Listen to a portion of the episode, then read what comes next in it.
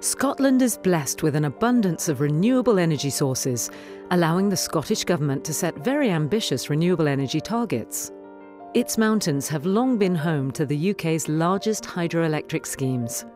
And the country's high wind speeds make it a perfect place to site wind turbines. Over 100 land based wind farms have been built in the last 20 years, and more are in development. In recent years, the enormous energy potential of the nation's even higher offshore wind speeds has begun to be harnessed, using wind turbines located out at sea. Then there's the large but still to be developed potential of the waves and tidal currents that can be harnessed around Scotland's coastline. There are also considerable bioenergy resources available to be harvested. And although Scotland isn't the world's sunniest country, there's still a lot of potential for generating heat and electricity from the sun.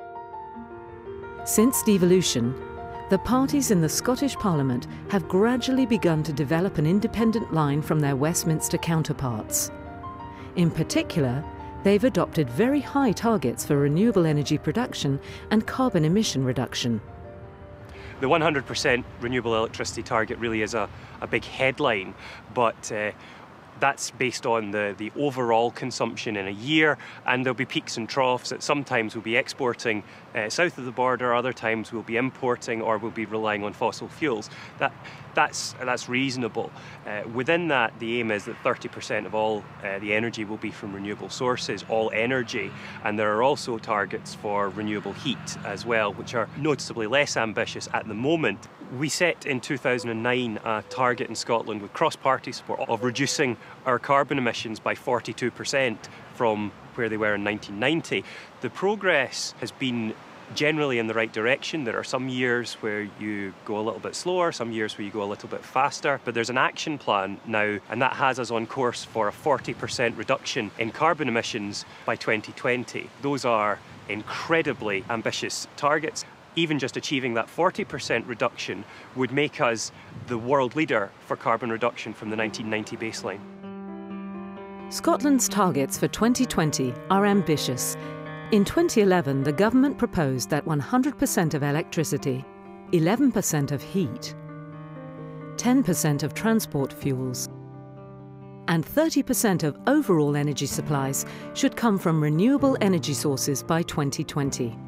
Scotland's 30% overall renewables target is more ambitious than the Westminster government's for the UK as a whole, which is to have 15% of all energy from renewables by 2020.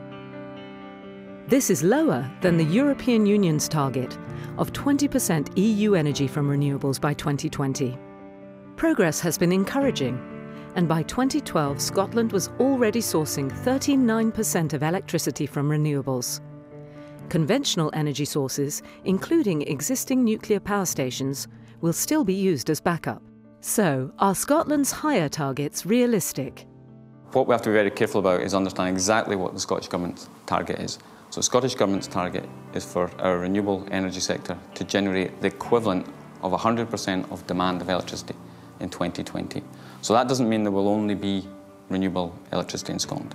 What that means is that we will have strong renewable en energy sector which exports power at times of high output.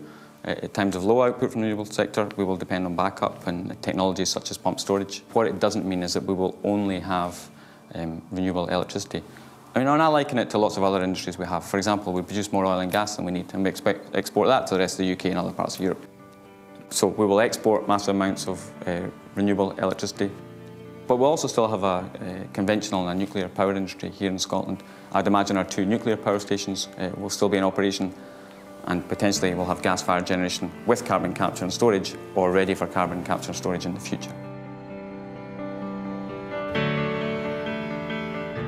So the 2020 target is for 30% of all energy demand to be from renewables. Electricity is the, is the bulk of that, but that also includes significant targets for heat and transport and also uh, for demand reduction. And they appear to be on track to, to meeting that. So I'm not suggesting that it wouldn't be difficult, but they are at least on track. Maintaining supply is one side of the energy equation, but managing demand is just as important. Efficient use of energy and demand reduction are key concepts behind the UK government's Green Deal, which aims to encourage users to improve energy efficiency in their homes without having to pay up front for the costs of improvements. So how important is it to have a target for energy demand as well as production? Scotland has very strong ambitions to change the way we produce, distribute energy. But we also have strong ambitions around energy efficiency with a target for a 12% reduction in overall energy use by 2020. And everyone's got a role to play in that. So if I think about business, for example, I know that in the whisky industry, there is a big, big focus on uh, renewable forms of heat and renewable forms of power. And that's the whisky industry is the second biggest investor in renewable energy in Scotland after the uh, utilities and, and, and, energy sector. And there's long been talk about energy efficiency. The Green Deal has been one of the flagship policies uh, of this government, but successive governments have found it very, very difficult to achieve a significant reduction in overall energy use because the quality of life we have depends on it and our economy depends on it. That doesn't mean that we don't need to you know, redouble our efforts and focus more and more. Um, but I think it also means that people are naive to say we don't need renewable energy because we can just make all these drastic cuts in energy use because the evidence is that that's incredibly difficult to achieve and actually economically would be very harmful. It's very, very difficult to look too far forward in terms of energy because changes have come in the past that nobody foresaw. The International Energy Agency published a report which said uh, renewables will be the world's second biggest source of electricity by 2016 um, overtaking nuclear uh, and overtaking gas power. And I think people in Britain and in Scotland often think that we're going further and faster and doing something different. Um, but this is a change that's happening all over the world. Economies all over the world, whether it's developed economies, developing economies, are increasingly uh, looking to renewables to power their homes and businesses in the future.